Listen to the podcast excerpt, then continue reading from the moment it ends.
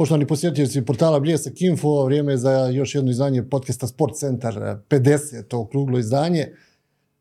Bliži nas je početak, u stvari mi kada snimamo ovu emisiju, tu smo na dan do početka Europskog prvenstva u rukometu, pa smo uspjeli nekako stvari posložiti sa našim gostom, a to je Nikola Prce, najbolji strelac muške rukometne reprezentacije Bosne i Hercegovine, dugogodišnji reprezentativac i čovjek koji još uvijek igra aktivno rukomet, iako ja malo probam, malo i u tim trenerskim vodama. Nikola, dobrodošao na podcast Sport Centar portala Bljesak Info.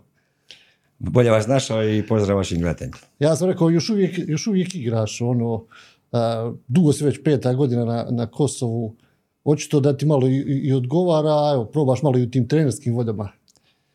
Pa je, evo, bio je taj neki dogovor da, da prošlu godinu budem trener igrač, ovu godinu samo trener, ali u, u, u nedostatku nekih, recimo, i, i, i nismo baš nešto bili s pojačanjima, ni nekako dolasku novih igrača, i onda je bilo da uh, ideja da se proba malo da igram jače utakmice, međutim na kraju je to uh, da je bilo skoro pola utakmice sam moram igrati u domaćoj ligi, tako da je, ajde, donekle još igram. Sve to malo više onako bez treninga, malo, tako da je malo i neozbiljno, ali mislim da, da ide, ali nije to to kao što bi trebalo biti. Naprijed. Ovako, kad si otišao na Kosovo, nisi sigurno razmišljao da ćeš ostati ovako dugo, jel? Pa nisam sigurno, mislim da na, na, na Kosovo sam otišao i na preporuku Kukrike, pošto sam bio tada tamo u Besi Famgas baš. I bilo je Besi Famgas dosta, dosta igrača sa ovog područja, ovdje tipa Biljaka, uh, Kukrika, bio je Čužić iz Metkovića, bio je i, i, i još je neko bio Zaborović. Da, bio je iz, iz, iz, iz, iz Maglaja, nebitno, me, uh, Medžić. Tako da je dosta naših igrača bilo dole, i, ali Kukrika je bio dole sedam godina, mislim da mi on bio onako glavni, glavni nekako adut u tim nekako. U, u priči sa, sa oko Bese, oko Kosova, oko svega toga, i, i otišao sam i ono, ispočetka mi je bilo malo teško se priviknuti na to sve, ali na kraju sam onako više malo sa predsjednikom i, i, i gazdom kluba u dobrim dosta odnosima, tako je da sam ostao dole već četiri godine. Kako je, kako je ta liga za većinu nepoznanica, klubovi, dva, tri kluba koja probaju onako nastupe u Europi, dva, tri kola reprezentacija ili su predkola ili probaju malo te kvalifikacije, ali još uvijek je to daleko od nogometa i košarke na Kosovu. Pa je, mislim da nema niko, ne može se ni nogomet mjeriti sa košarkom. Košarka je broj jedan i on, baš je, dvorane su stalno krcate, stalno je.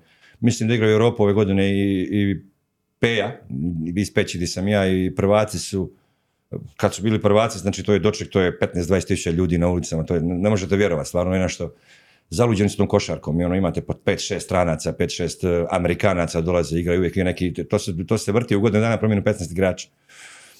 I nije rukomet još tu ni blizu, stvarno, mislim da je Besa ta neka koji drži renome kosovskog rukometa, možda zadnjih deseta godina, mislim da su jednom ili dva put izgubili kup, a svi deset godina dobili prvenstvo. Tako da je to nekako ta, ta baza i reprezentacija cijela je ta Besa Famgas, ove godine tek malo, malo, ne malo nego dosta, će biti sigurno i, i, i promijenjen odnos snaga, došao je taj jedan klub Rahoveci, tu je uh, Kastrioti, Feriza, Juroševac, kako se prije zvao, sad ne mogu sve ta imena ni, ni popamtiti. Napravili su dosta solidnu ekipu, pogotovo sad ovaj drugi dio. A Rahoveci je taj tim koji je jako novi, možda oni su, ne znam, ili imaju neku čak i povijest rukometnu. Ove godine su složili jako, jako dobru ekipu, mislim da je najbolju ekipu sigurno, bolje od naše, ali evo, mi smo igrali s njima dva puta, izgubili po jedan razlike. Blizu smo njih, imamo problema malo sa rosterom, nemamo dosta igrača. Sad smo na, na nekom pragu dovođenja dva, tri pojačanja, tako da ćemo vidjeti kako će to završiti. Pa u nekih deset do petnaest dana ćemo puno više znati i, i, i s kojim ambicijama. Mislim, naše ambicije su uvijek iste, osvojiti sve, ali bit će ove godine jako teško. A, financijski, je li to uglavnom a, privatni su klubovi ili? A, samo imamo jednog ovog gazdu koji se bavi gasom i, i on je već obiteljski, oni imaju petnaest godina, su dvadeset čak dana u, u klubu, familija i drizi, pa se zvao Besa familija, sad je Besa Famgas, jer je Famgas ta firma što, što se bavi tim uh, plinom, kako to već ide, ne znam, nije, mislim da i financijski je dosta ok, malo zadnju godinu, dvije, to je malo zbog i ovog rata i korona kad je bila, sve to malo poljuljano, ali evo, još je ok, drži se, ide nekako, gura se, kažem, ove godine možda će nam biti naj, naj, najzahtjevnije dobiti to prvenstvo, ali evo, ja se nadam sad ako ta sklopimo nekako dolazak dva, tri igrača, imamo nešto veći u pregovorima, tako da bi moglo biti to, ja se nadam i, i, i da budemo u šanci osvajanja prvenstva i kupa. Ako zapravo opet Nikola mora povući, deset do dvanaest golova, jel? Pa, da, tako. Doka... A dobro, mislim, teško, mogu bi ja tu deset do petnaest minuta stvarno odigrati i bez treninga, onako nekako na iskustvo, ali da je to deset minuta, nego to na kraju se odruži na četrdeset i ovo, i teško je, ne znam. Meni, ja, ja više ne bih volio, jer je teško s ovoga, sad, sa, kad sam trener i kao igrač, ja kad sam trener, teško je unutra vidjeti sve, teško je, pogotovo kad se umoriš i, i nije to onda to. Onako kad si vani, puno se to bolje vidi, čak i na treningu i pogotovo na utakmici. Jesi planirao tog svoje igračke karijere da ono, poslije ideš u te trenerske vode ili je to došlo tako, evo, spontano, ono, igrač, pa igrač, trener, pa malo, malo? Pa sigurno da sam već sam bio sa rukomet, uvijek imam šta, šta bi bio poslije, evo, direktor sportski, nešto trener, pa meni je, ne znam, znate šta najgore kad vidite trener, opet sve kao igrač, opet ta ista putovanja, opet ako je neki recimo dobar klub, pa ovdje, pa, pa sve ta ista maltretiranja, nekako to, ali ne znam, evo, meni je sad recimo dole jako dobro, iako to nije opet uh, neka super liga kvalitetna nešto, ali onako zavolio sam to s vremenom nekako, već sam drugu godinu trener, bio sam prije tre, tri godine i pomoćni trener, tako da već nekako sam tu u tim vodama, hajde, ali malo me ovo sve, neću kažem ubija, ali ovo igranje i to, to je malo teže mi pada, tako da, da malo se gubim iz tog fokusa samo trenera, tako da je, ali ne znam, paše mi ovo, nisam mislio sigurno, nisam imao nekako da se opredili biti trener sigurno, da sam imao tu sliku nekako, ne, ali evo, došlo je to nekako sa, sa ajde, neću reći, svi to nekako igrači kad završe misle trener, trener, nisam bio ni toliko ni za, ni protiv, ali evo, desilo se i, i okej mi je za sada. Ovo je nakon duže vremena u stvari da imaš neki slobodni period, ono, uvijek je bio kraj jedne godine, početak nove, ili su pripreme reprezentacije za baraž, ili za kvalifikacije, ili za veliko takmičenje. Pa uvijek, uvijek je reprezentacija uzimala čitav, pogotovo ovaj zimski, zimski odmor uvijek je, to je bilo ono, dođete s kluba i odmah ide direkt reprezentaciju. Direkt reprezentacije svraćate u klub sa zakašnjenjem ako igrate prvenstvo ili nešto. Ljeti ne toliko, ali ljeti je bilo ti, ako je baraža, to uzme ti neki iz petnaestak dana, tako da je, ajde, koliko mi je bilo teško prvo ono kad, kad odeš iz toga svega, mislim da je sad puno lakše i puno, puno, puno slobodnog vremena imaš više i, i reprezentacija koliko ti daje, toliko ti nekad uzme, pogotovo, ne znam, starim igračima, kad već imaš i obitelji, sve nekako je to ono, ko je vani, ko igra vani, hoće, dođeš kući, malo bi sa svima se podružio, ali to je nekih, svede se na neki dan, dva, tri maksimum. Evo, spomenuo smo reprezentaciju, plasman evropsko prvenstvo, na prošlom si bio igrač, jel, aktivan, sad si uspio pogledati jedno od ove tri kontrolne utakmice, kako ti sad izgleda sve iz ovog nekog drugog ugla, prije si bio unutra, sad si malo tu sa strane. Pa gledao sam i Češku, e, to je bilo prije neka dva mjeseca i, i, i mogu reći od Češke do ove prije tri, pet utakmice da je sve to negdje, da kažem, ista priča. Nisam gledao e, Argentinu, malo sam uhodio Rumunsku, gledao sam Švicarsku. I Češku sam gledao, to je bilo prije dva mjeseca. E, jako loše što se tiče samog, kad gledam kao navijač sad malo više, što se tiče nekog tog, tog zalaganja, tog nekako, ne znam, nije, tog nekako te, te atmosfere, neću reći da atmosfera loša, nego ti kažem, kad gledate onako, nema pojma, ne znam, situacija jedna, dvije, mislim da je bilo minus trinaest, četrnaest, ne znam, nije, odbija se lopta, naša dva, tri igrača stoje, lopta ide, Švicarac koji vode četrnaest razlike, baca se na glavu, zabija gol. I ta slika je dovoljna da vidiš da nešto nije. Nije kako treba, bar na tom nekom planu gdje, gdje smo uvijek bili jaki. Obrana se uvijek igrala srcem kod nas i obrana smo bili uvijek možda i, i, i puno jači nego napad. Jer sam znao deset utakmica gdje mi zabijemo dvadeset dva tri gola, ali nas uvijek obrana izvlačila. I obrana je uvijek normalno i, i znanje, ali obrana je isto i srce. Ako, ako, ako igraš obranu srcem i to nekako negdje, ako nisi baš taktički potkovan, vratiti se i, i zatvaraš to nekako i ideti. Kad čitava ekipa tu diše, kad bodrite se, to je nekako... Uvijek se pokrpaju te neke greške, rupe iz napada. A ovo sada, napad je loš, obrana nikad lošija, rekao bi, i onda dolazi do ovakvih enormnih, enormnih loših rezultata za mene, da gubimo od nekih prosječnih ekipa, od Argentine koja nije bila u punom sastavu, od Švicarske dvadeset razlike, od Rumunije koja isto nije neka selekcija, od Češke koja je, recimo, uvijek, kao igrali smo Kavkacije prije s njima, možda prije dvije, tri godine. Kući izgubili jedan, u gostima dobili jedan. To su neke reprezentacije u našem domenu gdje mi možemo s njima igrati. A da gubimo s njima deset petnaest razlike, mislim da je to nešto što je po meni neki veliki znak za neki, za neki, za, za alarm, da se malo probudimo, da se malo uh, probamo dozvati, jer ne možete mi reći da igramo na turniru, ja, nema, sad ćemo i na prvenstvu pa ćemo odigrati dobro, teško je, tri utakmice kad izgubiš trideset pet razlike, jako teško je čitavu ekipu da dovedeš u neki red, da budu dobri, to je turnir, to je jako, nije to isto kad igrate kvalifikacije, dođete, odigrate dvije utakmice, vratite se opet u svoje klubove. Turnirski način je jako težak i ako uđeš prvu utakmicu u down, mislim da je kasnije će biti sve gore i gore. Uz to prva utakmica za B H je protiv Švedske, jel? Reprezentacije koja je jel, u vrhu uopšte te, te Severnjaci, opet ih mnogi vide na ovom evropskom prvenstvu, tri selekcije, Danska, Norveška, Švedska, da su tu u, u vrhu, da se možda čak i bore za te tri medalje. A, poslije toga tu su Nizozemci, bez glavnog igrača, ali sa Štafanom Olsonom kao, kao, kao trenerom, jel, i, i ta Gruzija.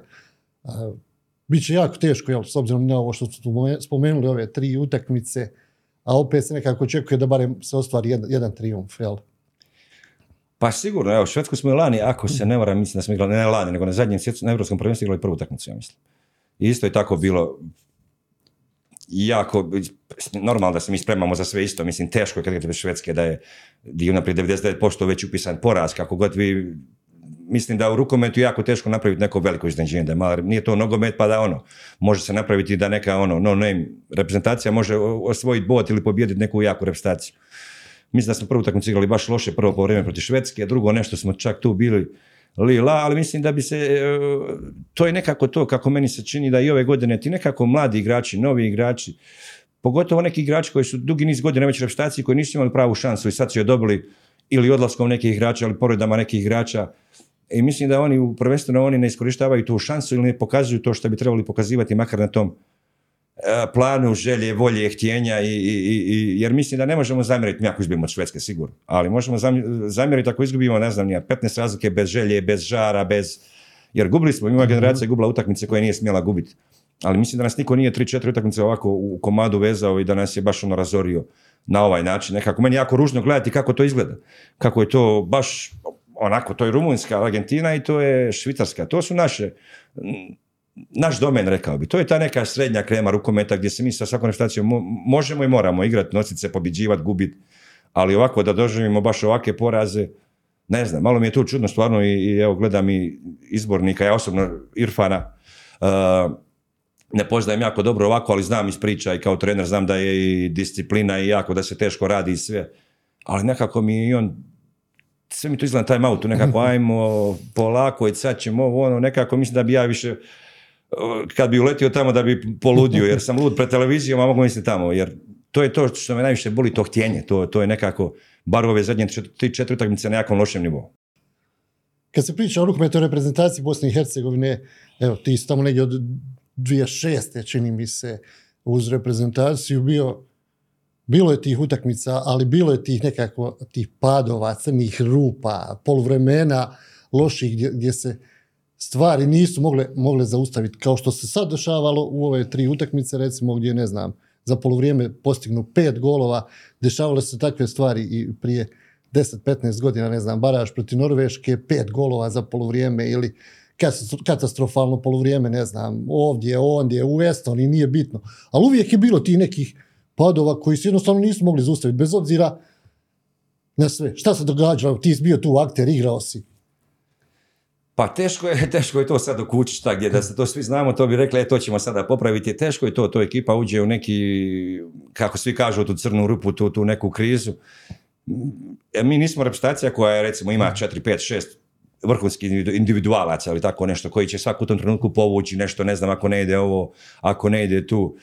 Ne znam, jedno vrijeme smo imali jako problema u napadu, jedno vrijeme sa igračem više u napadu, jedno vrijeme sa, u obrani imamo puno problema, tako da uvijek nekako. Ali mislim da smo puno više ti problema pravili s tim nekim lošim ekipama, ti neki crni rupa, da kažem, nego sa nekim ekipama gdje, gdje svi su nas unaprijed otpisali ili, ili ne znam, nije, igramo Bjelorusiju, Češku, pobjedimo vani, izgubimo kući, to je nekako, ne znam, nekako, nekako je nekako, oću, sad ne znam, to je glupo mi malo, ali imamo taj neki inat je bio tada gdje svi kad te otpišu, nekako smo se, baš smo inatnije bili i onako.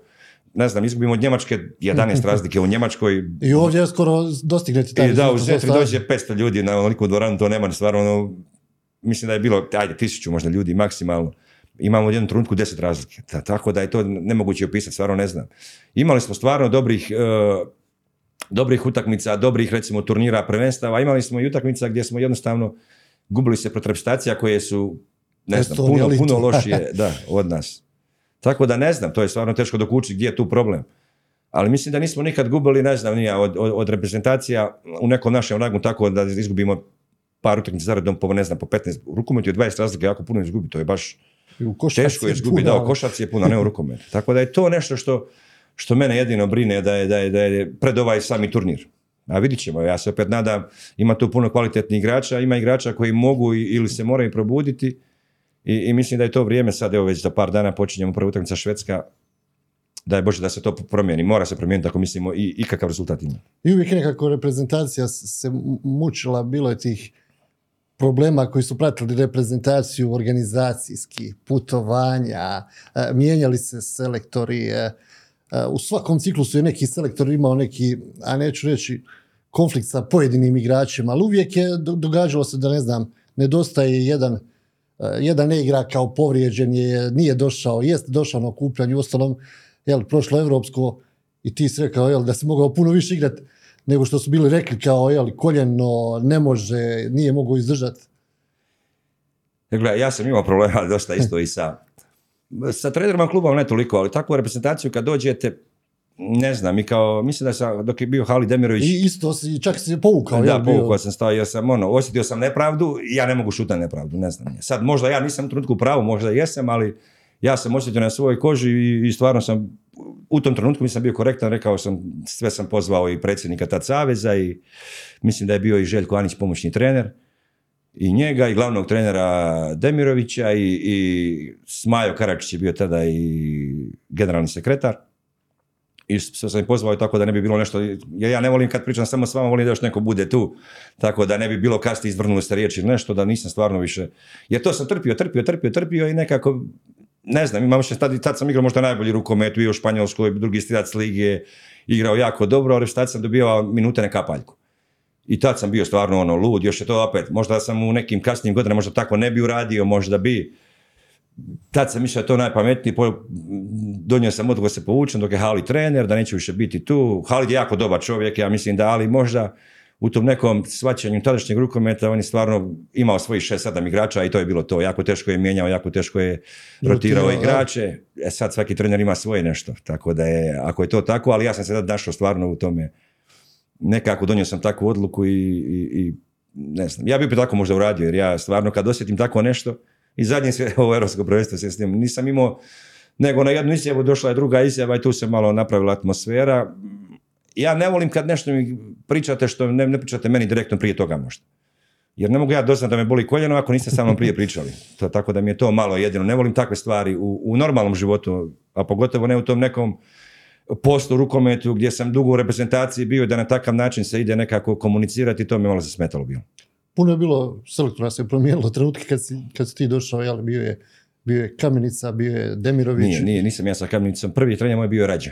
Ja sam došao tada. Rađa, znači, e. onda je bio Demirović, uh, poslije toga Šuman, uh, Marković, Marković uh, odlazak na svjetsko prvenstvo, to je bila onako, jel, po, posebna priča, onaj, onaj time out u kojem, jel, kaže, ok, samo da zabijemo gol, dobit ćemo i tamo. Pa kod Marke je bilo nekako, na, dobro, kod Marke su napravili prve te neke velike rezultate, i, i, ali kod Marke je bilo atmosfera. Sa, on je znao napraviti atmosferu. Ja neću reći da je Marka najbolji trener, najbolji taktičar, ali sigurno jedan od najboljih trenera, kako evo, u reprezentaciji, tako i klubovima kojima sam trenirao, koji za napraviti atmosferu, za držati reprezentaciju pod, pod tim nekim... Uh, nabojem, jel? Pa nabojem, i da budemo stvarno mm. dobri, i kad stvarno idete, ne znam, idemo na Kosovo, igramo sa, baš je to, s Kosovom, autobusom iz Tuzle, vratimo se u Tuzlu, jedan trening imamo, idemo u Slovačku sa autobusom. To što je bila neka vremena u reprezentaciji gdje nije baš sve klapalo kako treba, ali nema pojma, mi dođemo tamo, evo jedna anegdota, imamo trening, znači nikom se ne trenira, mi dolazimo, kasnimo, trebao je biti trening u šest, mi dolazimo u pola deset navečer sa autobusom, ovi neće da nam daju dvoranu. Marka lud, a mi igrači molimo Boga, znači mi smo već petnaest sati u autobusu, ne znam nija koliko, nemamo noge, ne osjećamo, ali ne, mi moramo sat i po trenirati. On zna da mi smo grintamo da, da niko ne bi, ali treniramo, sutra imamo neki video sastanak, on je video upalio, ma nećemo to gledati, svoje neke anegdote, ajde ovo, ajde može svi piva, popili pivu, družili se tu, bla, bla, prije utakmice i sutra izađemo onako bez, bez to, to je bilo tako vrijeme gdje je stvarno bilo malo loša savez uh, reprezentacija. Izađemo sa Slovačkoj, dobijemo četiri razlike, osiguramo već tu evropsko prve, ne, baraž, ja mislim da je to bio, ne znam, sad se ne sjećam, nije, utak, grupa za baraž. I stvarno lagano pobjedimo, ono, jednu Slovačku, a jako dobra ekipa. Tako da je Marka bio stvarno, ne bio, nego mislim da je sada i trener u Dinamu iz Pančeva, jedan od rijetkih, rijetkih trenera s kojim sam ja bio da zna držati ekipu i kad je loše i kad je, i kad je dobro, kad se funkcionira. Recimo, nama su bili stvarno najbolje nekako vrijeme kad smo se plasirali u Katar. I tad su bili super uvjeti i, i tad je bilo, mislim, sve najbolje, što je normalno kad ostvarite prvi pripreme put. Pripreme su bile ovdje u Mostaru, tako, za, da, za Katar. Pripreme su bile... Znam da, da su svi čekali, jer je Nikola kasnije, u stvari... Dan, dva se govorilo samo da Nikola dođe, samo da Nikola dođe. Ne mogu se tačno sjetiti šta je bilo, ali znam da, da, da se reprezentaciji priključi možda dan ili dva, ali su svi čekali samo da dođe Nikola i onda je bilo drugčije. Ja mislim da čak bio Jovri povrijeđen tada, nešto, nešto da je, da je bilo. bilo. Mislim da smo bili to dva puta do, u, u Mostaru. Prije odlaska u Katar i još jednom smo bili, ja mislim, negdje možda u... u, u ja sam četrnaest bio za, za Katar ubijeđen da reprezentacija pored Irana može ostvariti, recimo, pobjedu. To je bila Makedonija, Austrija, dvije reprezentacije koje su bile naredne dvije utakmice. I bio sam ubježen da će jednu od te dvije utakmice o, o, dobiti. Bile su obje u egalu u jednom trenutku. Sve tri, i Tunis isto. Sve, tri, Tunis. Su bile, sve tri su bile u egalu, sve tri smo izgubili na kraju na go dva. Ali dobro, imali smo tu dosta pehova. Ja sam tu došao stvarno povrijeđen, gdje sam trebao ići na operaciju, hoću, neću, pa sam bio mjesec dana u Sarajevu na rehabilitaciji, pa sam hoće, neće, pa smo došli na prvenstvo, došao sam, ne znam hoću li igrati. Karadžić poslije povrede se vratio, obe šake je operirao, pitanje. Panić nije išao s nama, povrijedio je zglob operacija isto. Tako da smo tu nekako, poslije onakog onoga odlaska protiv Islanda, iz, ne znam nije, to je bilo nešto, nemam, to je možda najbolji trenutak u atmosfere kad smo pobijedili, mi nismo bili svjesni sami da smo to prošli, kako je to bilo čudno sve nama i, i, i, i jer smo se osjećali stvarno nekako da smo možemo proći tog Islanda i, i Marka nas je to otjerao između, sami između sebe i došli smo tu, odigrali smo i dobre kvalifikacije tada, između to je bilo je uh, plasiranje na prvenstvo i, i prvenstva sa Danskom u Tuzli, izgubili jedan dva, igrali jako dobro. Uh, još smo s nekim odigrali, sad ne mogu se sjetiti, mislim da nešto nije Litva ili, ili tako Rusija, nešto. I možda, ne znam, možda je bilo Rusija u gostima, čak da smo igrali nerješeno, tako da smo na tim krilima rezultata, išli smo i tamo. No to kad, je, kad si ovaj sad njih sedmjerac pogodio za dvadeset pet dvadeset pet. Ne, ne, to je poslije bilo, to je, to je, bilo, to je bilo sa Šumanom već.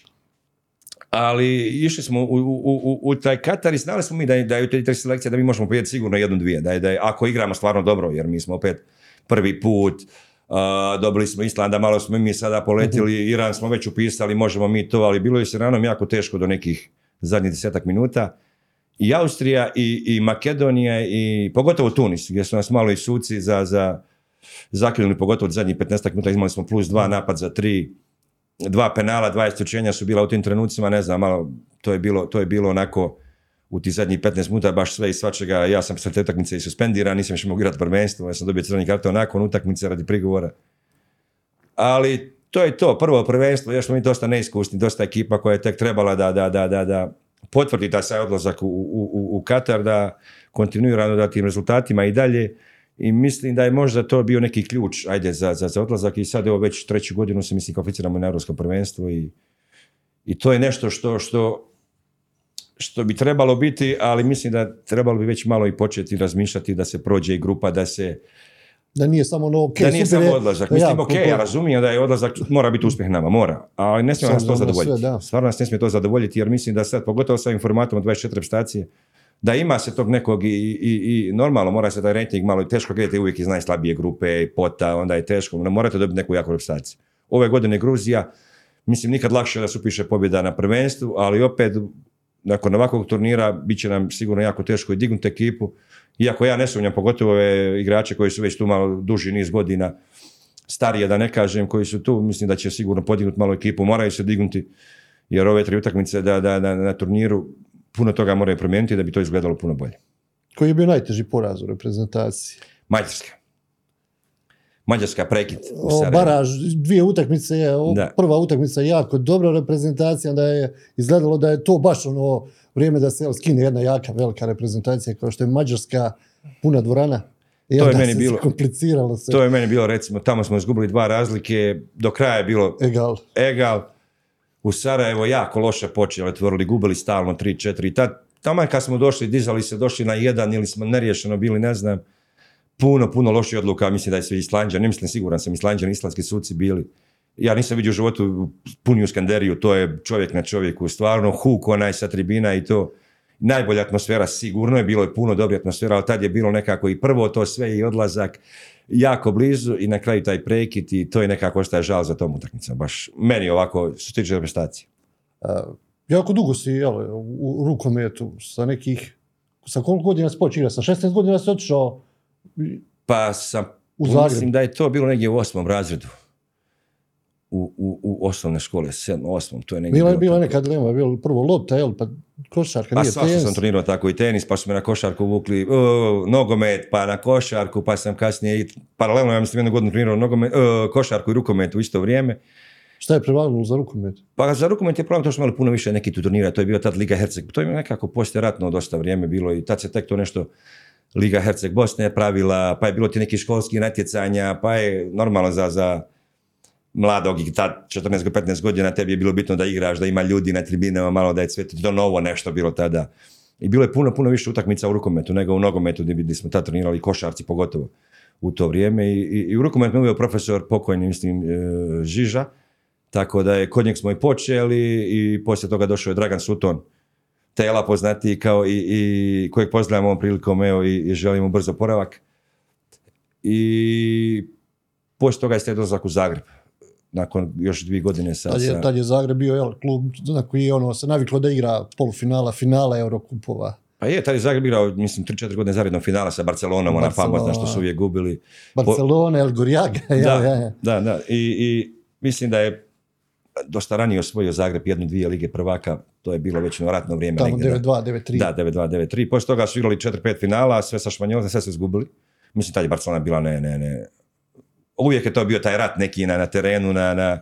jer se znam kasnije sam bio i ja do u tome, u ledenoj dvorani Doma sportova gdje su igrali sa, sa Barcelonom svaka utakmica, puna dvorana, tad su Boysi još bili stalno na, na, na utakmicama, bila atmosfera baš dobra. A u Zagreb, mislim da je Zagreb igrao, ne mislim, nego prijateljsku utakmicu sa Čaplinom, i to je tad bila Čavar, Goluža, Saračević pokojni, to je ta, ta, ta, ta, reprezent, ta selekcija igrača u tom Zagrebu, mislim da su bili najjači. Puc, jel je mogo je... Pa, mislim da Puc čak i nije bio, ali ne mogu se sjetiti, to je stvarno. Moguće, da. Bio je Goluža, Bilić, Tomljanović. Jović, Tomljanović, sad Zaboroviću, ne znam koga. I poslije te utakmice nekako se nekako počelo... Ljudi iz Zagreba su došli kod mene, pošto sam ja još mali je tam bio, pa su sa mojima pričala sa mamom, pa sam trebao to nešto potpisati, ići gore, nastaviti gore školovanje. I to se stvarno desilo brzo i ja sam otišao sa šesnaest godina u, u Zagreb. Kod, kod Glavaš je tad bio trener, što je bio kasnije u Ljubuškom, Josip Glavaš. I bio sam paralelno trenirao sa drugom ekipom i sa prvim timom. Da bi na kraju nastavio sa, sa igrati u prvoj B ligi je tad bila Hrvatske sa Zagreb, Badal dva je bio tada i tamo sam bio kod trenera Dvoršeka koji je bio trener reprezentaciji uh, Kadeske. Kadeske, Hrvatske, da. da. Dobro, to vrijeme još i Metković je bio jak ja, u Hrvatskoj. Ne još tada, tad je Metković je bio jak, tad moje druge možda godine, ja sam nakon Zagreba, Badala dva išao u Karlovac na posudbu. Pa onda iz Karlovca u Metković. U Metković. I te godine kad sam išao u Karlovac, te godine tad je Metković počeo dovoditi Jerkoviće, pa Metilčića, tako, još nije dovodio, još nije bio Nije za bili treći, četvrti u Ligi, peti, još nisu bili tako... Da, to je bilo ta godina gdje su došli i oba Jerkovića, Metilčić, i bio je Obrvan, se vratio Olinci, Bijeli, što je bila ta ekipa, Medžić. Da bi iduće godine, ja mislim, došli još i Žigmund, Pušnik, tad sam ja došao iz, iz, iz Zagreba, ali tad sam, ja sam samo došao, zaigrao nisam, jer je bilo tu već tada... Tu su bilo te, recimo, dvije godine pauze, jednostavno...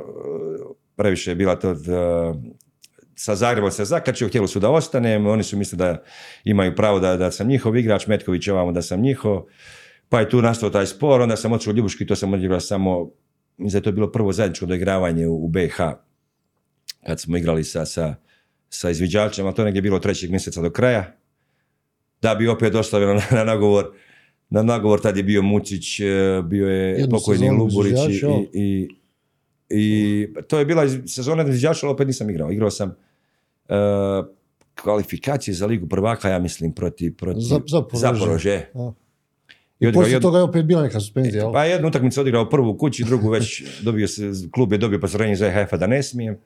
Zagreb je stavio, vjerovatno uložio prigovor, ono, dobio se suspenziju.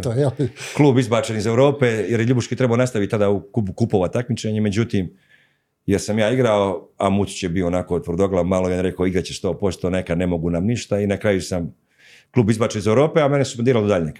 I ja bi ostao tu, ja sam se htio vratiti, ostao sam godinu dana čitavu trenirao u Ljubuškom Dobro se to kompliciralo u toj nekoj ranoj fazi. Da, nisam mogao igrati. Jedino sam išao na, na okupljanje juniorske reprezentacije. Ovako nisam mogao igrati nikakvu utakmicu. Da bi treće godine otišao u Zagreb i na kraju se opet morao vratiti gdje sam morao, na primjer, ići već prije dvije godine. Je li, je li prekretnica, bio, bio si jedno vrijeme u Sloveniji, a je li prekretnica u stvari bio odlazak u Austriju? Poslije Austrije se više nisi vraćao. Tu je stalno bilo ili ta suspenzija, pa jedna sezona ovdje, jedna Hrvatska, jedna Slovenija. Poslije Austrije si samo išao prema gore, je li tako bilo? Španija. Pa je, pa evo poslije Zagreba, poslije Zagreb, Karlovac, Metković, uh, pa se samo morao vratiti u Zagreb, pa je tad bio Zagreb baš puno, puno problema, to je i sa, sa novcima, sa svime je tad bilo, baš je bilo loše. Mm, iduću godinu sam išao u Torrevieju, to je možda bila najlošija negdje Banida, to mi je bilo baš onako jako dobro mjesto i sve, ali se nisam snašao, imao sam ozljedu prvu u životu, menisku sa malom, to nije neka ozljeda, ali opet. I tu mi je bilo jako loše, recimo, i tu se nisam ni snašao ni ništa i ta godina mi je, ajde, od tog nekog ozbiljnog igranja za rukomet možda najgora. Da bi se kasnije vratio malo u Sloveniju, pa opet u Ljubuški, tu sam u Ljubuškom tad bio, tad kad Ljubuški mogu reći bio naj, naj, naj, naj, najljepše. Po, polufinale. To je polufinale Kupa Kupova, grupa sa Ciudad Realom, Koldingom, Winterthurom, Lige prvaka. I onda još slijedi odlazak u, u, u Austriju. To je bio Bregenz, prvak, prvak Austrije. Mogu reći da je od tada stvarno sve počelo. Tu je bio Dagur Sigurðsson, tad sam već, evo, tad je nekako, uvijek sam ja bio, ajde tu. Znači, mene prati glas da neradnik ovo ne voli raditi, ali nije to baš tako da ja ne volim raditi. Nego sam ja volio se malo i, i uvijek i šaliti. Nekad tako mogu malo zaobići, zaobiđem, ali nije to sad da ja neću da treniram ili nešto. Ali kad stavite zvono na nekoga, teško ga je kasnije skinuti. To je uvijek tako bio.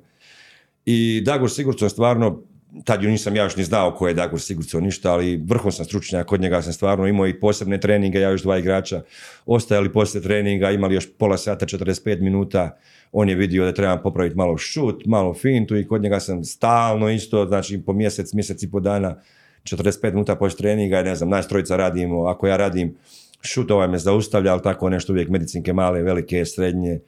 I stvarno mogu reći da mi je to bilo jako dobro. Evo, to nismo mogao ništa isfolirati. Jel? Pa ne, ostajemo nas dva, ne može. Kada si imaš šesnaest, uvijek možeš malo. Nakon toga, jel, onda opet ide Španija. E onda je bila Španija, recimo, i onda je bilo baš to neko vrijeme gdje mi je bilo baš super u Španiji. Vigo, jel? Vigo dvije godine. Jednu godinu sa Darom Martinovićem. Uh, bio je i Čupić. Prva sezona. I, i, i, i, i još je bio neko od sobi. Pa bio Martinović, golman iz, iz, iz Zagreba. Ja mislim, i ne bio Uroš Mitrović, srednji bek. Srbin. Drugu godinu je došao Dara, došao je, ne, Mario Bijeliš, isto pivot. I on je bio godinu dana, on je prvu godinu bio. A drugu godinu su došla, mislim, dva, tri Suđum, lijevo krilo, pa su došli još neki Balkanci, morali su... Tad biti. Si u komadu pet godina, mislim, bio u, u Španjolskoj. Bio si u... Dvije da. godine u Vigu, jednu godinu u Leonu. To je bilo već tada, je li, je li sadašnji selektor reprezentacije Španije... Kako je bilo rad, tada u tom trenutku? Ademar León je bio... Tad je jaka španska liga bila, četiri pet izuzetno jaki ekipa. Pa dosta jaka liga, ali tad je već počelo financijski malo osipanje, da se osipanje, da. Jer moju prvu godinu, recimo, kad sam došao u, u Vigo, tad je bilo nekako prvo, drugo, drugo je već moju godinu u Vigu počelo jaki veliki problemat. Pogotovo pojedini klubovi koji su ovisili samo o tim nekim konstruktorima, jer su oni to vrijeme kad su najviše problema imali ti konstruktor firme, te što se bave građevinom i ove, ali dosta lige je bilo, ja mislim, sponzorski povezano s njima gradom, kako je to već išlo. Uh, Vigo je bio jedan od ti, oni su imali, ja mislim da je čak taj pilot iz posada ili nešto, on je bio jaki neki u Venezueli ili ovako nešto, ne znam, taj naš gazda, ako se dobro sjećam. I kad je to pao samo na grad, veliki problema smo i mi imali sami, Vigo drugu godinu smo užasno bilo. U, u, u, što se tiče financijske, bilo je baš onako, mislim da su u, nikad lošije da nije bilo u mojoj karijeri. Jer je jako puno ovisio o, o tom sponzoru i na kraju smo se... Ta, klub se, mislim, čak i raspao sada, jer je to baš previše dugova, uvalo se prva godina, druga pogotovo. A prva godina, mislim da je bio tad Portland, Top, uh, Ademar, Barcelona, Ciudad Real, i onda par klubova, Aragon, koji je bio jako dobar, Doder, Zaki, to su bili strašni igrači tada. Imao si sedam osam klubova u Španjolskoj, top, top, top, i svaki imao tri četiri Balkanca. Tako i Balkanci, tipa, nisu to sad Balkanci, Balkanci ko kasni, to su Balkanci, top igrači. U to vrijeme bio je i Balić, bio Dominiković u Portlandu, bili su u, u Barci, dva, tri Srbina uvijek. Uh, uh, Metilčić, onda bio Kieling, bil, stvarno imena, najbolja imena su igrali u Španjolskoj ligi. Španjolska je najbolja liga za igrače. Ne znam, ja sam Bundesligu okusio jako kratko, tri mjeseca i, i Bundesliga je nešto što stvarno trebaš imati glavu i to je nekako ono što kažem i bauštala. Bundesliga je totalno drugi svijet za sve ove lige, mislim po Europi što, što se tiče rukometa, vjerovatno i ostali sportova, ali Bundesliga te iscrpi, jako gušt raspored, puno utakmica, uh, jako brzo počinju pripreme, jako malo odmora ima između, između sezone i početka nastavka iduće. U Španjolskoj je to puno, puno više laganije, puno više odmora, pogotovo ljeti imaš skoro dva mjeseca svaki klub. Zimi opet zavisi, repstivne obveze i sve to, nema nekog odmora, ali ljeti stvarno Španjolci su mislim jedni od rijetkih koji imaš dva mjeseca u komadu onako da, da, da baš odmoriš. Ako koliko tako se, se koliko se rukomet promijenio, ne znam, eto kad si bio u Španiji, do danas to je nekih deset do petnaest godina je prošlo. Strahovito je čini mi se napredovao, igrao, igra se sada užasno brzo. Kontre krila, ako se ne snađeš u takvoj situaciji, može se desiti ono što se događa reprezentaciji. Pa vidite, da se promijenilo se dosta ovim normalno novim pravilima. Ja sam još igrač onog doba kad se zabije gol pa nisi mogao preći. Dok si ne pređu centar, nisi mogao izvesti centar. Sad se puno toga promijenilo, puno je brže. Uh, mislim da španjolski sistem, sam kao španjolski sistem da se nije uopće promijenio. Da je to, on ima i svoj sistem i to se već zadnji, uz neke sitne korekcije, ali od kad sam ja u Španjolskoj do sada, apsolutno isto igraju tu obranu. Uh, oni igraju recimo možda najbolju obranu i naj, uh, taktički naj, naj, najzahtjevniju obranu. Jer tamo je baš obrana, ne samo se igra na snagu, puno, puno, puno se igra taktički, puno se navlači igrača da doda pas, pa se zatvara taj prostor. Uh, možemo vidjeti da su, ne znam, nije od devedeset posto ovih europskih klubova da su treneri Španjolci, klubova koji nešto znače u Europi. Osim možda kila od tih nekih desetak najboljih europskih klubova, a ostali svi dva poljska kluba, Kielce, Wisła, Španjolci, Veszprém, Szeged, sad nije Szeged ove godine, ali već su bili Španjolci dugo, sad Ilić u Veszprému, a u, u Szegedu ne znam nijako je sad. U, nemamo pojma, sad ću se izletiti bolje, da ja mislim da ne znam. A, kad si već spomenuo Mađarsku, jel, nakon, nakon Španije si ti prvi trofej osvojio evropski u Mađarskoj? Pa je, nakon Španije sam ja iz, iz Logronja otišao i tad je bilo, imao sam nešto za Katar, Dubaj, hoću, neću, pa se premišljao, na kraju nisam išao nigdje i onda sam išao u Emstetten, to je to što sam rekao za Njemačku. Pa, to sam bio tri mjeseca i, i lud sam bio. Dobro, imali smo Rusa trenera, tako da je to Njemačka liga sa trenerom Rusom, teška kombinacija. Ali nakon toga sam išao bio do, do negdje do jedanaestog mjeseca i, i, i krajem dvanaestog tu negdje sam, sam, sam otišao za Szeged i to je bilo za pola godine, evo, osvojili smo prvi E H F Kup ili sad Europsku ligu. Montpellier. U finalu Montpellier, u, u, u polufinalu Fuchsa. Je Lomejar bio na golu Montpellier? Je, je, je. Imali smo Fuchsa, to je bilo recimo, oni su bili najveći favoriti, igrali smo s njima polufinale. Domaćini bili. Da, nismo izbacili, to je bilo već veliki uspjeh. Kasnije Montpellier, Montpellier top ekipa, tad su bili Tunižani, ovi, tad je bio i, i, i Omejer još bio na, na golu. Kavtičnik, jako dobra ekipa. Mi smo tad bili tek ekipa neka u, u, u u stvaranju, tad je tek došao i trener ovaj Pastor i, i onako pravilo se ta neka ekipa, da bi kasnije stvarno Szeged već zadnjih desetak godina ima stvarno i jaku ekipu i velike ambicije i puno, puno veći budžet nego tada. I Poljska gdje si opet ostao jedan poprilično dug period. A Poljska, Poljska je pet godina, je to taj klub Azoti Pulavi. Poljska sam otišao na nagovor Marki, trenera, jer on je dobio već ponudu da, da, da ide u Azoti. Dogovorio sve, tamo je bio Tarabokija u to vrijeme prije, prije nas.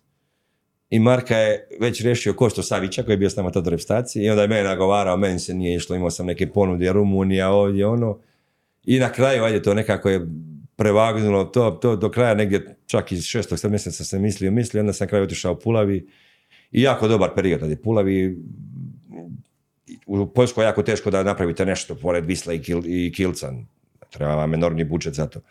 Ali Azoti je imao cilj da bude treća, tre, treća ekipa u Poljskoj, jer se tamo i medalje dobivaju za treće mjesto, jer se igraju, tad se igralo na tri dobivene utakmice, to je nešto, sad se to malo promijenilo. Ali puno znači ta medalja, pogotovo tim klubovima koji se bore za to izlazak u Europu, treće mjesto.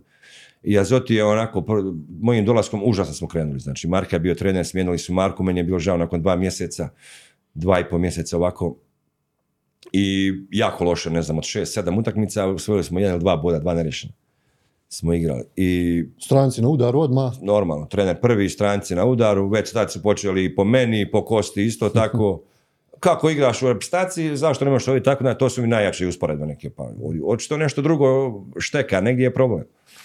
Marka je htio tad udovoljiti svima malo, mislim, uvijek je trener prvi koji leti. Kad nema rezultata, to je bila reprezentacija, bilo klub, treneri, osim ako nije trener vlasnik kluba, ali to je, to je zlatno pravilo i što kažu, uvijek su koferi od trenera uh, spakovani. To je bilo, ne znam, ja ne znam, sad ja ne bi nikad Marko promijenio u tom, jer mi najmanji krivac je on bio, igrali smo loše, nismo se snašli, nova liga za nas, par stranaca, i za Marku isto tako, ali smo gubili od ekipa koje stvarno smo puno bojali. I došao nam je trener koji ima sedamdeset četiri tri godine, onako stari ko, samo trči, nema taktike, nema ništa.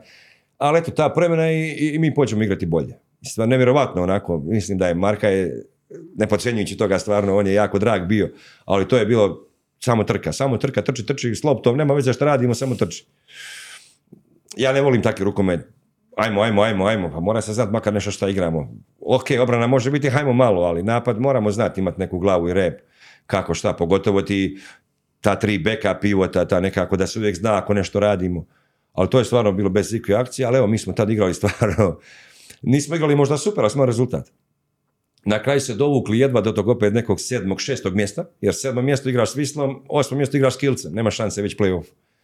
Bili smo šesti, igrali smo sa Zaboržem, tamo dobili, što je bilo sneženje kući i dobili, i već smo prošli u polufinale, to je bilo wow. I na kraju smo izbacili Ščećin, koji je tamo jako dobru ekipu, uzeli treće mjesto i to je već bilo ono u Pulaviju fešta, bilo je baš prvi put u povijesti da su medalju imaju, kao to njima medalja. I nakon toga smo četiri godine uzeli za, za, za redom treće mjesto i jako dobro, moju zadnju godinu smo bili četvrti, e to je gdje smo izgubili.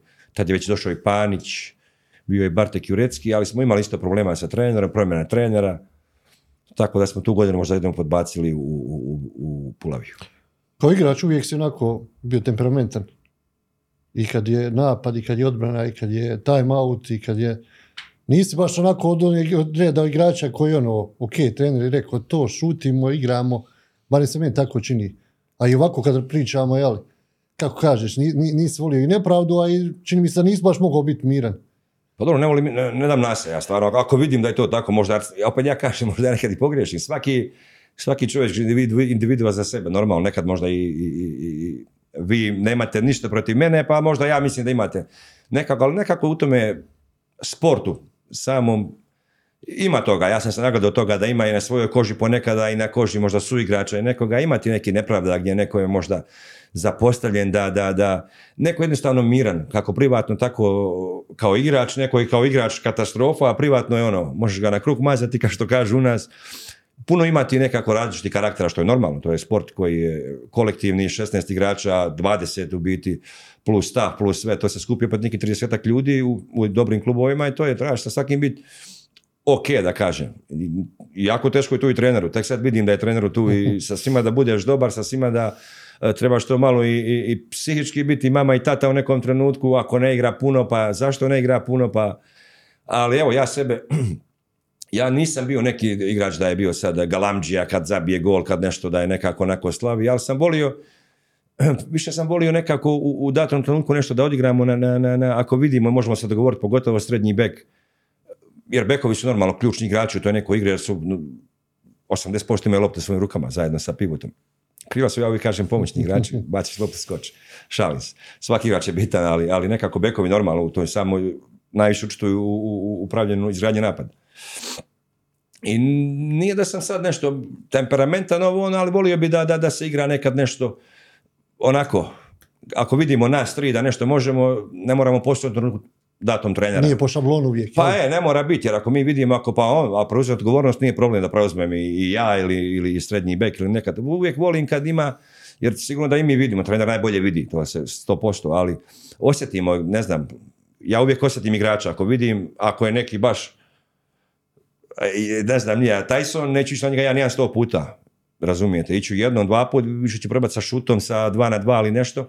Ako vidite da imate jednog igrača, pa ide deset puta, pa idemo deset puta na njega, nema problem, jer tu treba, gdje vidimo da ima, tu treba normalno kao pas, treba ujest, tu treba tražiti šansu, treba, treba probati napraviti nešto da, da, da, da, da, da bude ili dobra akcija, ili dobra za beka, za pivota, nije, nije važno. Pa da sam sad nešto previše temperamentan u proslavi toga, nisam nikad bio onako, mislim, volim kad je bitna utakmica, normalno da se, da se, ali ja nemam sad kao neki igrači zabiju gol, pa lete avion od gola do gola, to mi ne, nisam taj, taj tip.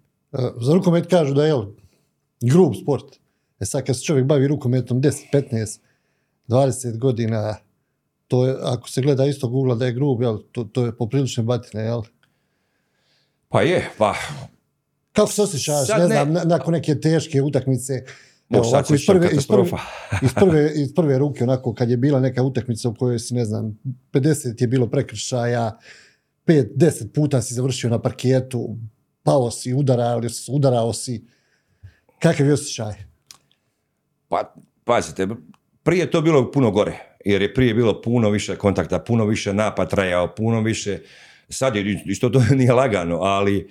Ne znam, zadnjih recimo par utakmica, ajde, kad je nekako, neću sad ovo brojiti, ovo je sad više malo amaterski što igram, ali e, teško je, pogotovo kad si u, u, u toj nekoj tranziciji. Sada sve ekipe igraju brz rukomet, svi trče, svi hoće normalno i igra se na... na, na, na jer ekipa koja više posljednjih golova iz tranzicije će pobjediti utakmicu, to je sigurno. Da kažem, lagani golova, lagani ako što golova, kažem. Da. Da.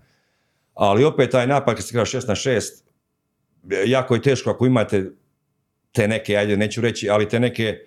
drvo sječe u sredini, te neke od dva metra što vole udarati i, i, i sad imamo recimo Kosovo jednu ekipu gdje su stvarno dva, dvajica na, i teško, baš utakmice pogotovo, to je sve modro, svi ste onako, ali mislim pivot je možda čak i najgore, pa bekovima, ali ovako nije to nešto sad da, da, da, da, da bi plakao da nije. Meni je rukomet ok, možda sam i navikao, ali mi je nešto pre, pre, pre, pre grup sport, pogotovo sad, ne, sad su igrači puno više zaštićeni i svaki maltene udarac u glavu, crveni karton, namjeran, sve nekako. Prije to bilo puno, puno, puno teže. S kim je bilo najteže izaći na kraju ovako? Ili u Španiji, u Poljskoj, Mađarskoj? Pa najgore je bilo igrati tu B H ligu sa Ljubuškim. e, Hrvatsku isto tako, ali B H je bilo sigurno najgore i u to vrijeme pogotovo e, s Ljubuškim. To je bilo negdje kad sam ja imao dvadeset. To je već nekako ono, tek počelo te neke i zajednička liga i, i sve to. Pogotovo na strani, to je bilo ono, nema faula za isključenje, nema šanse. To je recimo gdje je bilo naj, najgori udarci, najgore fizički izdržati. Poljska isto dosta, dosta fizički zahtjevna, recimo Španjolska najlakša. Jer najmanje ima tog nekog suhog kontakta, najmanje ima toga. To je obrana se igra i više taktički, više si uh, navlačete da praviš greške, normalno kad dođeš na šest sedam metara da će raditi faule, ali nisu to faulovi ko na, recimo u, u evo, Poljska gdje, gdje dosta toga se polažeš na fiziku. Koliko puta je Nikoli pukao film? Ono, crveni karton na prekršaj, ne mogu, ba evo, ide sad prekršaj i gotovo. Pa nisam nešto dobio puno crvenih kartona u, u, u karijeri, stvarno nisam. Možda za prigovora jedan dva, prije sam više to kao mlađi potezao sam na to kad te neko udar je pa ideš vratiti, kasnije ne, kasnije to sa godinama ne, jer u rukometu ja ne znam što je najgore kad neko te udari ti im onda išće vratiti u svim sportovima. To je najgore, normalno tebe sudac onda gleda, ti si u, u, u, u duplim očima njemu. Uh, Ja, ja se baš ne sjećam da sam imao neki grubi, grubi faulova kao igrač, onako. Znao sam udariti onako da se ne vidi hinski što kažu, ako me neće neko udario, ali da sam išao nekog stvar, nisam tak ide, ja nisam neki obrveni igrač da se udara. Više je to malo bilo taktički, blokerski, u dogovoru s golmanom i, i, i meni paše ta španjolska igra i, i nekako volim kao trener sada da preferiram šta sam naučio tako iz toga sve da nekako i, i, i koristim na svojim trenizima sa svojom ekipom. S kojim trenerom je bilo najteže ti raditi? Ono, da nisi uspjevao, ne znam, u čitavoj sezoni nekako, nekako naći taj neki zajednički jezik. Ok, treniraš, igraš tu čitavu sezonu, ugovor odrađuješ, ali ne može svaki trener biti idealan, jel? Pa ne može, sigurno. Pa ne, meni je bilo najgore kod Ribere, kod u, u Leonu. Ja sam došao iz Viga, meni je u Vigu bilo igro napad, perfektno, super, sve. I došao sam u Leon i prvi sastanak sa njim, on je imao viziju da ja igram obranu, a ja, to je tako, ja sam imao tad, nisam bio mlad, ali sam možda dvadeset sedam osam godina, di ću igrati obranu, daj, napad je nešto što sam uvijek i bolji sam u napadu i sve. I on je to imao neko da ja igram obranu, da ću postepeno dobivati minute u napadu, ono će da ja igram obranu i vučem polu kontru. U tom trenutku meni je to bilo ono, ne, jer... Znate kako, u tom vrijeme igralo i, i obranu su igrali, recimo počinjali Dominiković, bio super napadač u obranu i onda postao obrambeni igrač. Pa ne znam, nije Špoljarić, pa je postao sam obrambeni igrač. Ja sam sebe samo, ne, neću to, neću da budem obrambeni igrač, ja to neću, ja to neću. I nisam to lagano prihvatio kod njega. I čitavu sezonu je to bilo i, i razmjena mišljenja. I neću reći sukoba, nije sukoba, ali onako nekako nisam baš nekako legao sa njim. Niste na istoj valnoj dužini. Da, ja sam igrao napad što više, što više. Imao sam ja ti nekih prilika jako, jako malo kod njega i, i, i to mi je bilo neshvatljivo da mi je doveo da igram obranu. Ja nisam najbolji igrač u obrani, da se razumijemo. Mogu obranu igrati korektno, ali nisam neki igrač da me neko dovede da igram samo obranu. ja nikad ne bi doveo sebe da igram obranu kao obranu igrača. I to mi je bilo malo, to sam bio i, i, i, i nekako godinu dana, pa se povrijedio, zglob izvrnuo, operirao se i to mi je bilo možda najgorije nekako. Pa, poslije Viga gdje sam bio stvarno dobar, pogotovo drugu godinu, ekipa koja se bori za opstanak, mi smo izborili Kup Kralja, to moraš biti prvi osam, igrali jako dobro, pobjeđivali Portlanda kući, Aragona, te jake ekipe u tom trenutku i to mi je čak bilo možda i, i, i odlazak u Leon, wow, i da dođem tamo. Ja bih volio da sam s njima pričao ranije prije odlaska pa da mi kažu, to mislim da ne bi otišao sto posto. Ja sam imao stvarno iz tri četiri ponude, ne tako velike imena kao Ademar iz Liga, ali iz tri četiri kluba još ponude i možda da sam otišao neki drugi klub, možda bi se bolje osjećao nego, nego tada u Leon. Leon je ime, u tom trenutku je sigurno prevagao jer je bio veliko ime u, u Španjolskoj. Rukometaši, njihov igrački taj, taj vijek trajanja, jako dug. Nekako mi se čini da i kad se priča i o pripremama i o trenizima, evo ti si čak rekao, jel, u nekoj pripremi pred utakmicu može piva, može drugčije nekako način života kod rukometaša u odnosu na ostale. Barem ja tako mislim. E sad, je li to razlog zbog čega i duže traju, a igraju dosta zahtjevno i puno utakmica, grublji sport. Evo ti si primjer, jel, koliko već godina si aktivan.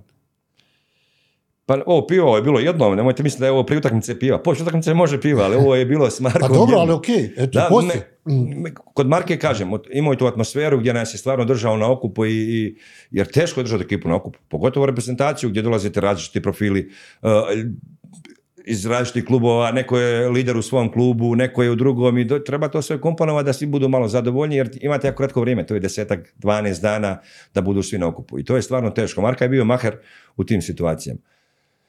Pa mislim da uvijek su golmani bili ti koji su mogli, koji su mogli do neke četrdeset igrati. Sad se, ali se produžio vijek, mislim, u, u globalnom sportu. Evo, možemo vidjeti u nogometu gdje neko nije zamislio prije, ne znam, deset godina neko igra preko trideset tri četrdeset godine, sad može. U rukometu stvarno je i imamo dosta primjera, evo, Lazarov igrao do prošle godine i imamo dosta primjera gdje se igra, ali ja ću opet sam... Siguran sam, evo, da iz Bundeslige ćete naći jako, jako malo igrača koji igraju tih godina. Upravo iz tog razloga što kažem da je tamo, da su, neću reći igrači zdraubovani, ali tamo se puno, puno, puno više igrači troše, puno više ima utakmica. Ako možete naći nekog igrača koji će igrati, mislim da je tada prošlo puno španjolske lige. Ili lige, tipa Poljske, tipa Mađarske, koji su igrali u tim najboljim klubovima, Kielcu, Veszprému i tako, gdje nemaju jaku ligu i onda im je kroz ligu to nešto kao osamdeset posto utakmica kao jači trening, tako da se puno ne troše. Ti u Bundesligi svaka utakmica je na nož. A u, imate evo, Poljska, Mađarska, Španjolska, sve te lige, to su jedna, dvije utakmice kroz sezonu jake, ostalo možeš igrati sa B postavom, malte ne, protiv tih ostatka, ostatka lige. Tako da je možda razlog toga, ja isto ne znam koji je igrač iz Njemačkog, evo ja kad vidim Dunjaka, ja bih rekao da ima četrdeset godina, već zadnje dvije tri godine koliko igra, jer vidi se na njemu da je stvarno, da je ta njemačka liga sigurno da je najbolja i da su uvjeti najbolji, da je, da je sve najbolje u njoj, ali isto tako poslije te lige... Najveća potrošnja, jel? Najveća potrošnja i sigurno i zdravstveno da se ne baš ne izlazi lagodno iz te lige. E, sada evo Evropsko prvenstvo, šta misliš kako će se stvari razvijati? Spomenuli smo tri te nordijske zemlje, Njemačka domaćin, Francuska, Hrvatska, Španija, otprilike tu bi se nekako priča trebala za, završiti. Pa kao što ste vi rekli na početku razgovora, to je ta uh, tri ove ekipe i ja uvijek vidim tu i to Švedska, šved, Danska, Švedska i Norveška poredo bi tako nekako po, i po samom tom redoslijedu. Mislim da je tu uvijek Španjolska i tu će uvijek biti Francuska, a ovo ostalo sve može biti možda neko iznenađenje, ali ne vidim naš neko da bi mogao ući u taj krug. pet šest reprezenta. Ok, Poljska je počela nešto igrati, igraju malo bolje. Mađari su uvijek tu, ali su nedorečeni zadnji već u deset godina. Nisu napravili taj korak, uvijek u tim jakim utakmicama uh, ispadnu ili, ili ne pokažu to što trebaju. I na zadnjem prvenstvu je sirili kod njih doma su ispali od prelagano. Tako da mislim, Hrvatska nije mi u tom krugu da, da, da, da uđe u taj neki krug polufinala. Gledao sam utakmice sa, sa Crnom Gorom, Slovenijom malo nešto. Ali roster Hrvatske i kad gledate Švedsku, Dansku koje već igraju, mislim da je, da je Danska, Švedska, Norveška je tu, iako Norveška ima stvarno dobre, dobre igrače, dobru, ali nije, nije na razini Danske, Švedske. Pa meni, ja volim tu Francusku, iako ne igraju mi to, to nekako zadnji turnirski, ove, ko što su igrali recimo prijašnjih godina sigurno gdje su isto bili u, u nekom s tom generacijom koji su imali, bili su neprikosnoveni desetak godina. Njemačka mi isto ne vidim je tu u tom krugu. To je negdje može biti opet ta dva, tri Skandinavca, Francuska i, i, i Španjolska. Ob, sve obi mogu, Mađarska, Poljska, Nizozemska. Može se dovoditi da neko... Može se možda, ali da. Teško do polufinala, moje mišljenje, baš tako sad. Evropsko uvijek teže od svjetskog. Pa je, normalno. U Evropskom nema takih... Da nema, kažem, nema lagani, prolaznika u grupi, da, da. Nema, imate. A je, možda je u našoj grupi, sad za Švedsku su lagani, da. Vjerovatno B H i Gruzija. To je možda čak i dosta lagana grupa za, evo, za Švedsku i za Nizozemsku, mislim da... Pa Nizozemska, evo, sad su igrali turnir, mislim da su sa svima bila tu negdje u bez gol dva. Da, iako je glavni igrač im... Da, ne igra. Ali jako teško će biti s njima, oni su baš mašine. Strašno su napredovali od svih ovih reprezentacija. Da. Oni i Portugal, ne... možda da, tu Portugal, negdje, da. Ali oni su zadnje dvije, tri godine baš... Tim što Portugalci uvijek imaju kvalitetnu ligu, tamo uvijek Porto, Benfica, Sporting, pa solidne je. Ekipe, za razliku od Nizozemske. Je, je, pa be, bila je ta liga Portugala jako dobra, pa je pali su negdje tri četiri godine i sad zadnjih pet šest godina opet se dižu, dižu i ono sad su stvarno, stvarno napravili i reprezentaciju i ligu koja je konkurentna, imaju tri četiri uvijek kluba koji su tu u Europi, Liga prvaka, Europska liga, reprezentacija jako dobro igra. E, pa Nizozemska je možda zadnju godinu, dvije da su, ali oni baš igraju ekstremno brz rukomet i to je krasi, to je nešto na, na, na šest na šest, mislim da nisu ekipa koja je wow nešto da može pobijediti ove jake reprezentacije, ali su tranzicija među, među jačim reprezentacijama. U Skandinavce oni mislim da igraju tu nekako naj, naj, naj, najbrži rukomet, ajde u toj tranziciji. Kad, kad bi slagao neku idealnu postavu, bili je mogao složiti, ne znam, od svih igrača s kojima si igrao, neki pet šest najboljih igrača u toj nekoj svojoj idealnoj postavi, od golmana, od pivota, od dva krila, bekovi. Da, teško je to sada i pola će se naljuti ako i to kažem, zato jer će zaboraviti sigurno nekoga. Ali bilo je to puno, ne znam. Par dobrih igrača koje bi volio ovako izdvojiti, pa ako još ne. Nećeš slagati postavu. Pa teško je, kažem, postavu složiti, jer uvijek zaboravit će sigurno nekoga, jer sada se vraćam unazad. Ali bilo je dosta igrača, bilo je dosta, ne znam, meni je u reprezentaciji mi sigurno uvijek bilo naj, naj, najdraže igrati sa, sa Ivom, sa njim sam se najbolje nekako i, i, i sporazumijevao. To Romanović isto jako dobro, Vranješ, nekako to s igračima s kojima sam imao jako dobru komunikaciju, Pana recimo u klubu, Azotiju, to je zadnje vrijeme bilo.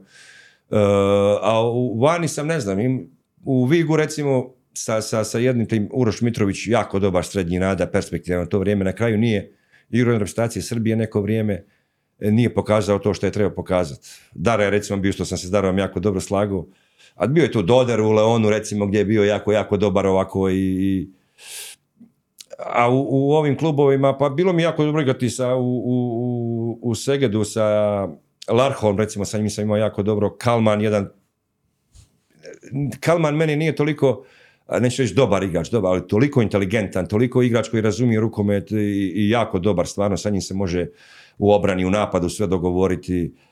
Bilo je puno igrača tu i, i, i u Vigu tog, koji nisu velike imena, ali su bili jako dobri klubski igrači koji su, ne znam, koji nisu ostali neki trag u rukometu, ali tada, ne znam, neka ozljeda, neko nije, nije, nije nastavio rukomet kako je to trebalo biti u tim, u tim momentu, kako je izgledalo. Ali eto, od reprezentacije, zaboravit ću nekoga, opet vam kažem, tako da bolje da ne navra. Od reprezentacije sam stvarno bio to neko vrijeme, nekih četiri, pet, šest godina, pogotovo dok je Marka bio trener i, i, i kasnije Šuman, znali smo se, baš smo se znali onako u, u, u dušu. Bilo je to, neću reći da je to bilo super utakmica, bilo je tu i loši utakmica i dobri utakmica. Imali smo i to, recimo, kad ste me pitali već malo prije za utakmicu, i ta Danska u, u gostima gdje smo izgubili u zadnjem Mjena napadu. Lopta, ja. Gdje sam ja malo to, ali dobro. Puno je toga bilo, ali nismo, ako sad to uspoređivate sa sada, nije bilo ovako, da nikog nije briga. Sad imam moće da i nije briga. Je li dva ili je dvanaest ili je dvadeset dva? To je nešto što mene, što mene brine kao, kao eto, nekoga ko voli taj rukomet i ko navija za tu reprezentaciju i ko voli, ne znam, nije, te, te, te momke, pogotovo što su sa mnom igrali, normalno i te mlade, koji možda neke ne znam i nešto, ali mislim da mogu, jer rukomet ne možeš gubiti dvadeset razlika ako si malo zalažeš, teško je. Protiv neki Alpari ekipa, protiv Švedske, ne znam, nije, Danske i tako, ako nemaš dan, uđeš u mlin, promašiš zicare, razbraniš golmana, može se desiti. Može jedna, ali ne može četiri, pet. To je taj problem što ja sad vidim neki, jako je teško ići nakon jednog turnira, idete na drugi turnir, na Europsko prvenstvo, sa ovakvim rezultatom. Sigurno je njima u glavama isto i puno je bilo i kritika, puno kritika koje su na mjestu, ali puno kritika sigurno koje nisu na mjestu, jer nisu sigurno individualni uvjeti ni u savezu, ni u, među ekipom, ni puno je tu moglo biti igrača koji možda nisu još oprostili, nego ne znam iz kojeg, kakve razloga nisu tu ozljeda ili ne znam, ili su jednostavno prestali igrati. Nisu pozvani, da. Ali ja da sam na mjestu tih ljudi koji rade u Savezu i sve, zašto, evo, Ivo Karadžić igra već u, u Izraelu jako dobro. Pa možda on ima trideset sedam osam godina, ali može pomoći ti deset do petnaest minuta. Vranješ, koji se pomeni prerano oprostio. Pa probajte ga nagovoriti, probajte sa njim sjesti za stol, dogovoriti se. Jer je to igrač koji sigurno bi bio puno, puno bi donio u toj repustaciji. Zašto onda? E, najlakše je pomlaćemo ekipu. A sa čim? Sa mladim igračima, sa godinama. Mislim da je to, pomlađati ekipu se može sa kvalitetom. I pomlađati se može jednoga, dva igrača postepeno. A u nas je repustaciju pre, pre, pre lagano upada. To je najveći problem. I e, prelagano se ispadati neki igrači. Prava reprezentacija... Dvije, tri utakmice, jedno, dva okupljanja, neki se izgube, nestanu... Pa prava reprezentacija se mora ući jedan, dva, postepeno, postepeno. Kako? Jeste vi vidjeli nekada u Švedskoj i Norveškoj da uvedu pet novih igrača mladi, ne? Jedan, dva nova i to se kali. Ili jednostavno ovo je, mislim, podneblje je takvo da svi znamo kako je. Odnosno ne podneblje, nego naša država. E, probati te neke momke koje su bili u Hrvatskoj ili u Srbiji pa nisu još tamo da, da, da i nagovoriti ako je prošlo određeni vremenski rok. Ja mislim da je to dvi, tri godine da, da, da, da da se vrate, da igraju možda tu, probati pričati s igračima, jer B H nema puno izbora, puno mladih igrača, puno nekih talenata, da si sad reći imamo, nemamo mlade, dobre mlade, nemamo mlade koji mogu doći sad u, u prvi tim, nemamo mlade s kojim možemo čekati za pet godina, bit će dobri. Repstacija, ako već hoće imati dobru repstaciju, se mora malo i na taj način e, igrače koji su Tarabokija, apsolutno mi ne znam zašto nije pozvan zadnjih pet godina. Tu je došao jako dobar igrač, kvalitetan, ne znam šta je s Malim Perićem, Malinović je tu ozljeda, nije, puno ima igrača koji još mogu, koji su mladi relativno igrači, to su igrači u trideset godina, to nisu stari igrači. A za ova prvenstva, ako ćemo mi dovediti mlade lige, ja, mlade igrače iz naše lige, ja kupitne kvalitete, ili srednjih godina igrače koji su ja kupitne kvalitete, zašto? Niti ima nekog uh, pretjerane perspektive s njima u idućim narednim godinama, niti nemamo ništa. Bolje, ne znam, uvijek mi je, i to je nešto što se vodi, najbolji mora igrati. Imao četrdeset pet ili petnaest najbolji za reprezentaciju. Za klub je nešto drugo, a reprezentaciju mora igrati najbolji. Dobro, da je trebao i Nikola igrati još jedan. A, ne, Nikola, ne možeš. Ali ne, to je, mislim, pa to je, uh, mislim da bi igrao Nikola, sad u sebe pričam, ali da bi igrao do četrdeset prve, druge godine reprezentacije, da je bilo bolji igrača, pa sigurno ne bi. Ko bi držao mene u, da igram na ljevom beku tamo, da, da, da imamo dva super igrača od dvadeset godina. Nevjerovatno, nego sigurno ne bi, ne bi ni ja, ne bi ni, ni, ni jedan trener na svijetu me ne bi držao da igram ako ima, ne, ne mora biti mladi, može biti dvadeset pet, šezdeset sedam godina. Ali u tom trenutku nema i, i nije bilo i jake utakmice i sigurno da sam ja, i, i nisam bio sa svim trenerima super, ali su me neki držali iz tog razloga što sam im bio potreban. I ja sam to vraćao ako ništa zalaganjem, ako ništa, jer sam se uvijek, nisam ja borac da ću ja sad ići na glavu, opet sam rekao malo bi, ali volim pobijediti u svemu, ne samo u rukometu, sve što igram volim pobijediti, tako da mislim da smo taj malo mentalitet, taj malo izgubili, taj pobjednički, da nam je postalo malo svejedno. E to onda može biti već problem. Veliki problem, ako nam je postalo sve svejedno. Evo rekao si da, da voliš pobijediti u svemu, dugo si profesionalac, privatno, kako funkcioniše, koliko si ja, uopšte mogao biti uz porodicu, uz...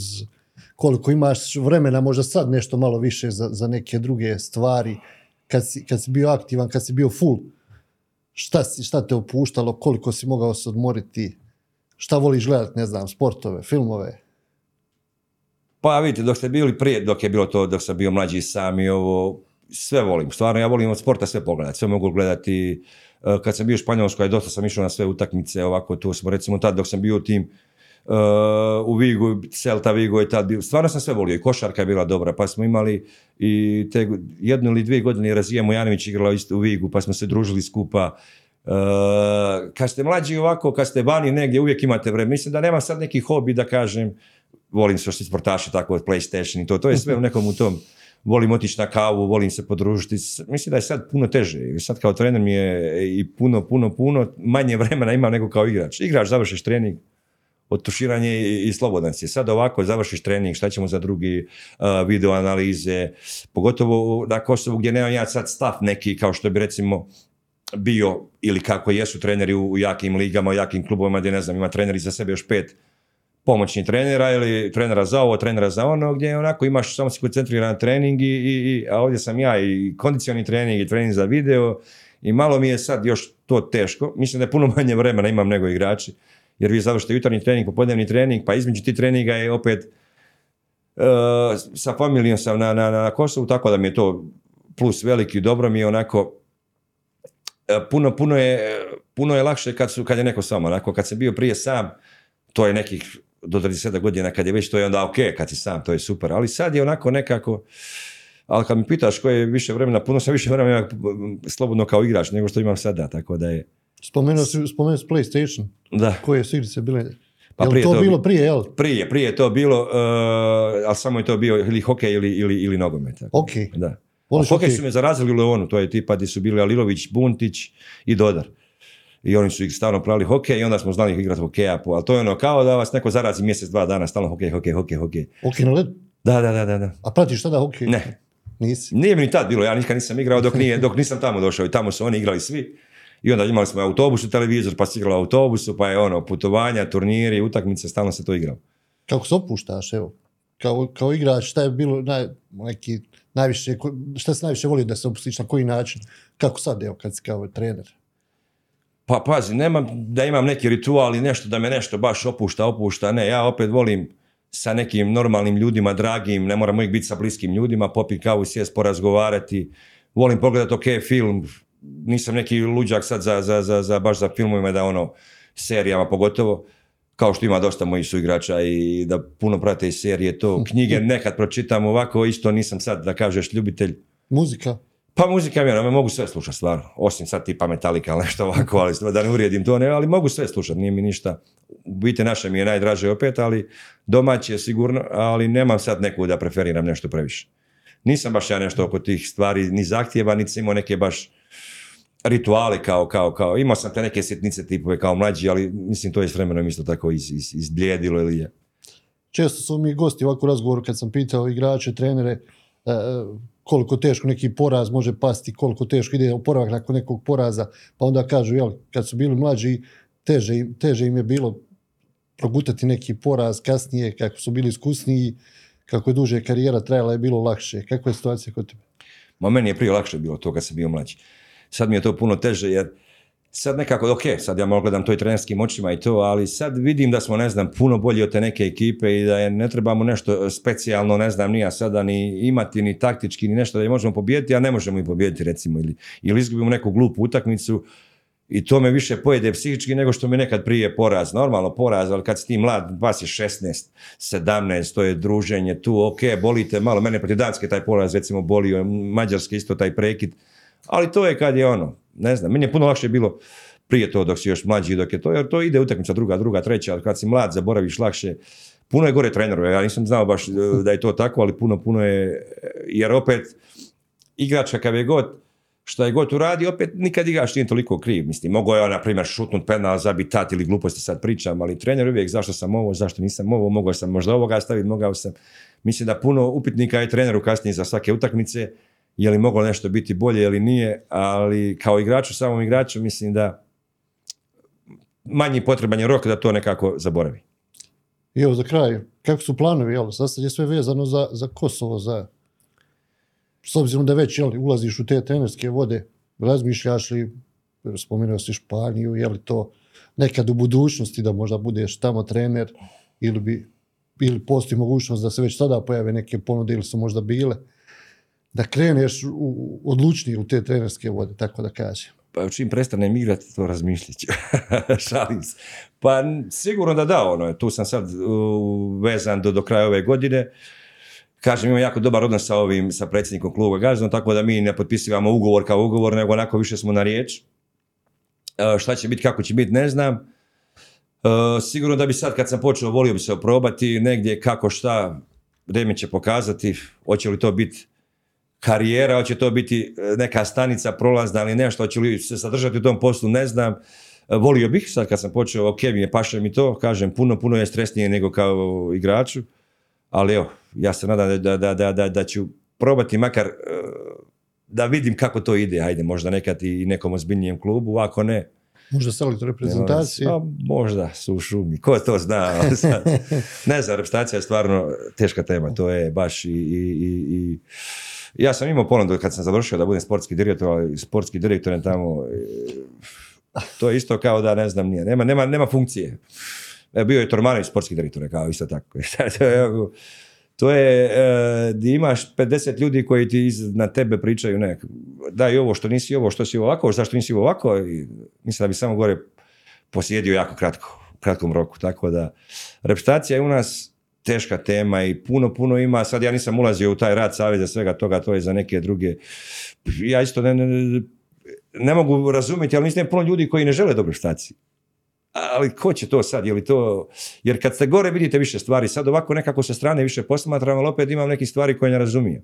Kad sam bio gore dio toga svega, ali ne razumiješ, ali prođeš, ajde, nema veze. Ali nekad su uvjeti bili užasni, stvarno. Eto, možda vjerojatno ste pričali ste s Ivom, ne znam, jeste spomenuli izbacivanje iz hotela, da. Idete ovamo, idete onamo. Ali sve smo to nekako tada ok prolazili. Sad kad vidim to, to je malo drukčije, to je malo više onako... Pogađa, hoću reći. Isto sad, više me sigurno pogađa kad vidim kako se sad igra ove zadnje tri četiri utakmice, nego da sam gore, možda bi ja ušao u to neko, utonuo bi u sve to i... i... O, sam reprezentacija, igrački dio je to, kažem, može puno bolje, ovo se ne bih htio miješati jer tu ima toliko, mislim, posla i toliko ljudi koji trebaju se brinuti malo o tome, ali o tom potom. Nikola, hvala lijepo na izvornom vremenu. I puno sreće i dalje u toj karijeri bila, bila ona aktivna igračka koliko god još bude trajala i, i, i ta nastav, nastavku trenerska. Hvala vama na pozivu. Ja, ja se nadam da će biti kakva takva igračka, dosta više ne mogu, stvarno mi je to sad više malo patnja jer igram bez treninga, bez apsolutnog treninga, ali ako Bog da, valjda će nekako... Dobro, još uvijek na iskustvo, znači. Ta trenerska biti bolje. Pa dobro. Evo, poštovani posjetitelji portala Bljesak Info, priveli smo kraju još jedan zanimljiv ugodan razgovor. Čuli ste post... puno tih nekih zanimljivih stvari i kada je u pitanju reprezentacija, klubovi u kojima je Nikola igrao. Vi ste pratili naravno još jedno izdanje podcasta Sportcentar. Puno pozdrava od ljudi koji su bili tu, koji su radili za vas do nekog narednog puta.